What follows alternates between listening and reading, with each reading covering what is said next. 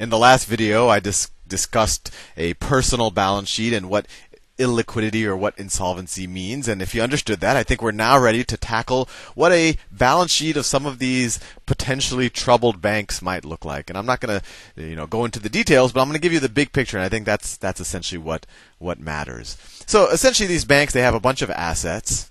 And I'll, I'm, I'm going to talk about banks very generally right now, both commercial and investment banks. In a future video, I'll tell you the difference between the two and, and what regulation means and what leverage means and all of that. Maybe I'll touch on that in this video. But let's just kind of think about a generic balance sheet for a bank. So it's assets. So assets. So I don't know. I'm just going to make up some things. Um, let's say that it has, I don't know, one billion 1 billion in government bonds, US government bonds. I'm just throwing that in there just as kind of filler just to show you that there could be a lot of different types of assets in there. Let's say that they it has another I don't know, 10 billion in AAA corporate bonds. So, you know, these are these are loans to really solvent or, or really um, high credit or very credit worthy companies. So AAA corporate bonds. So companies that have really good cash flows. Uh, there's very little chance of them defaulting on their on their uh, on their loans. So, and what is a bond? Well, a bond is just a loan to another entity, right?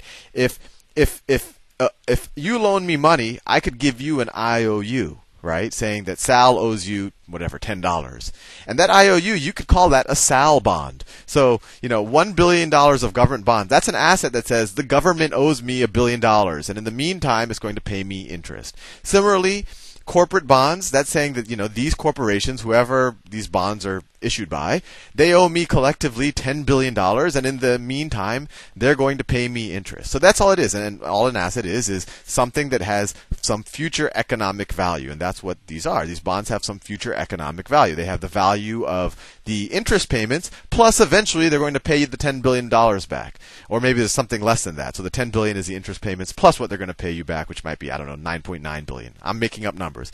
But that's not the issue here.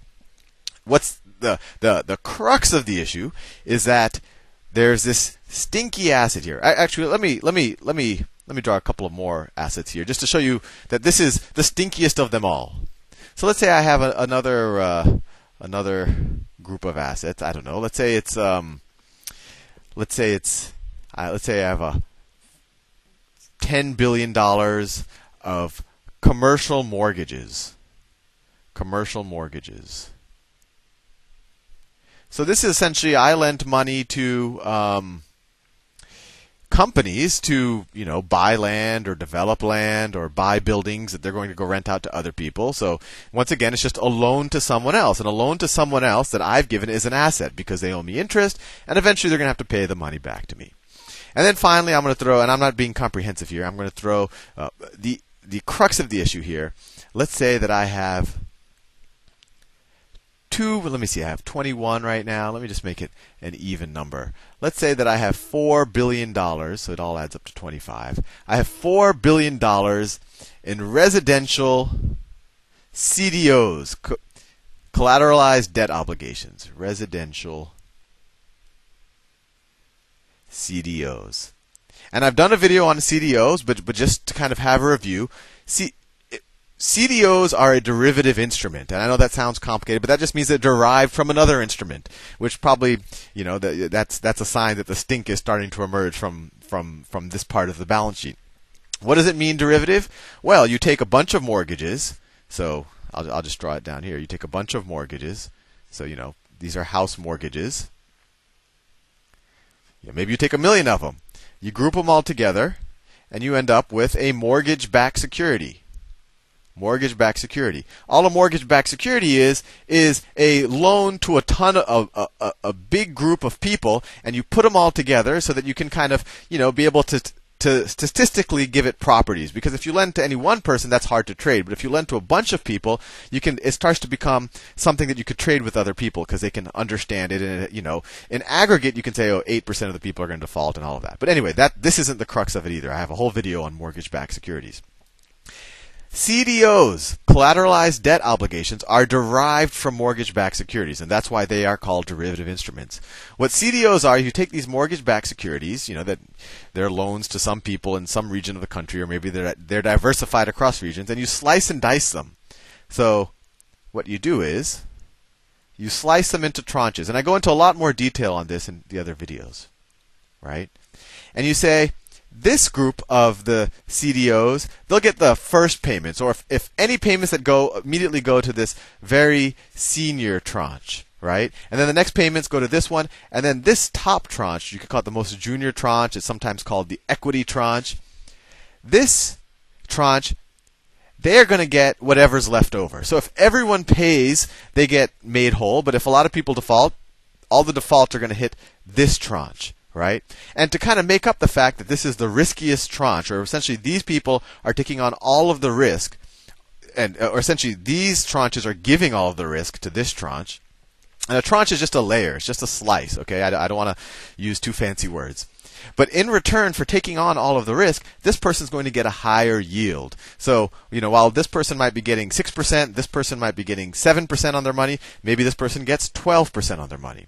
And this is another interesting thing because this person is the most secure, the ratings agency, which I'll probably do a whole another series of videos on, they might give it a like I don't know a triple A rating, and maybe they give this tranche. I am making up things, but maybe they give it a double A rating. But this equity tranche, it'll get a junkier rating, and because it's a junkier rating, no one is going to want to buy it. So the person who constructed this whole uh, collateralized debt obligation and who sold these tranches to the to the public markets. And this process, by the way, is called securitization because you're creating securities out of these assets that you sell to everyone, maybe the Chinese or, or whoever sovereign wealth funds. But people only want to buy these tranches. So the banks have to figure out what to do with this tranche, which is the stinky equity tranche. So most of them just kept it on their balance sheet. They said, "Oh, it looks like housing never goes down. We get a really high yield on this, so we are going to keep this tranche for ourselves." And that's what these residential CDOs are that are that are the crux of the issue. But anyway, that was just an aside. And so I, I wanted to show you this because these aren't just any residential CDOs. These aren't the AAA's. These they, they might be some of them, but just for the sake of our argument, let's say that these are junky ones or smelly smelly. So anyway, that's my example bank asset, the asset side of its balance sheet. Let's let's think about its liabilities. So liabilities. Liabilities. Well, let's just say it has a bunch of loans, right? So let's say it has loan A,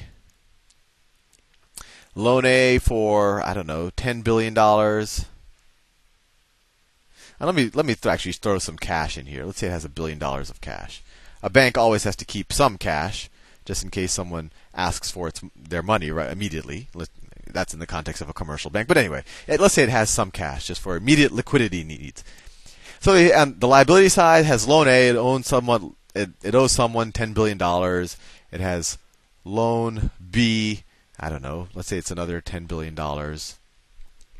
And let's say it has loan C.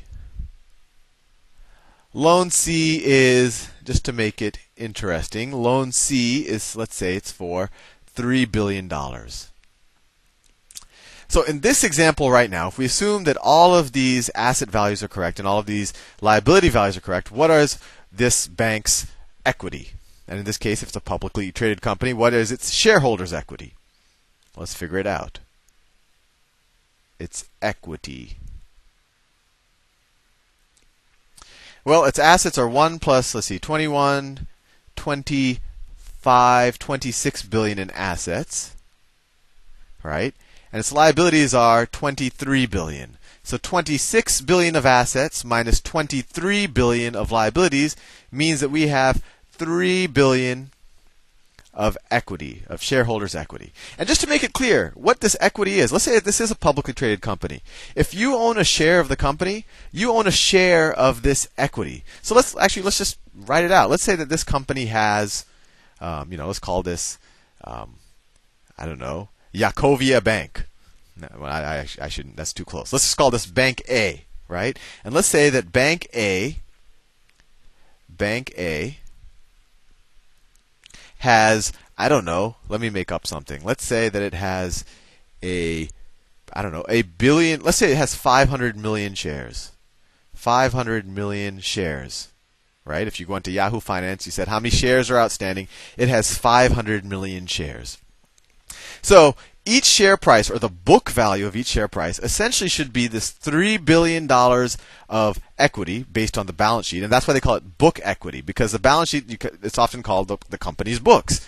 So it's this $3 billion of equity divided by the, sh- the number of shares. So each share should be worth, let's see, 3 billion divided by 500 million. It should be $6 of book equity, book equity, equity per share. And that's something important to realize because a lot of people think that you know if a stock price goes to zero that you know that means that you're getting the company for nothing. No, that's not true. That just means that the equity is worth zero. And I just realized that I'm out of time. I'm going to continue this in the next video and, and we'll explore this a little bit more. See you soon.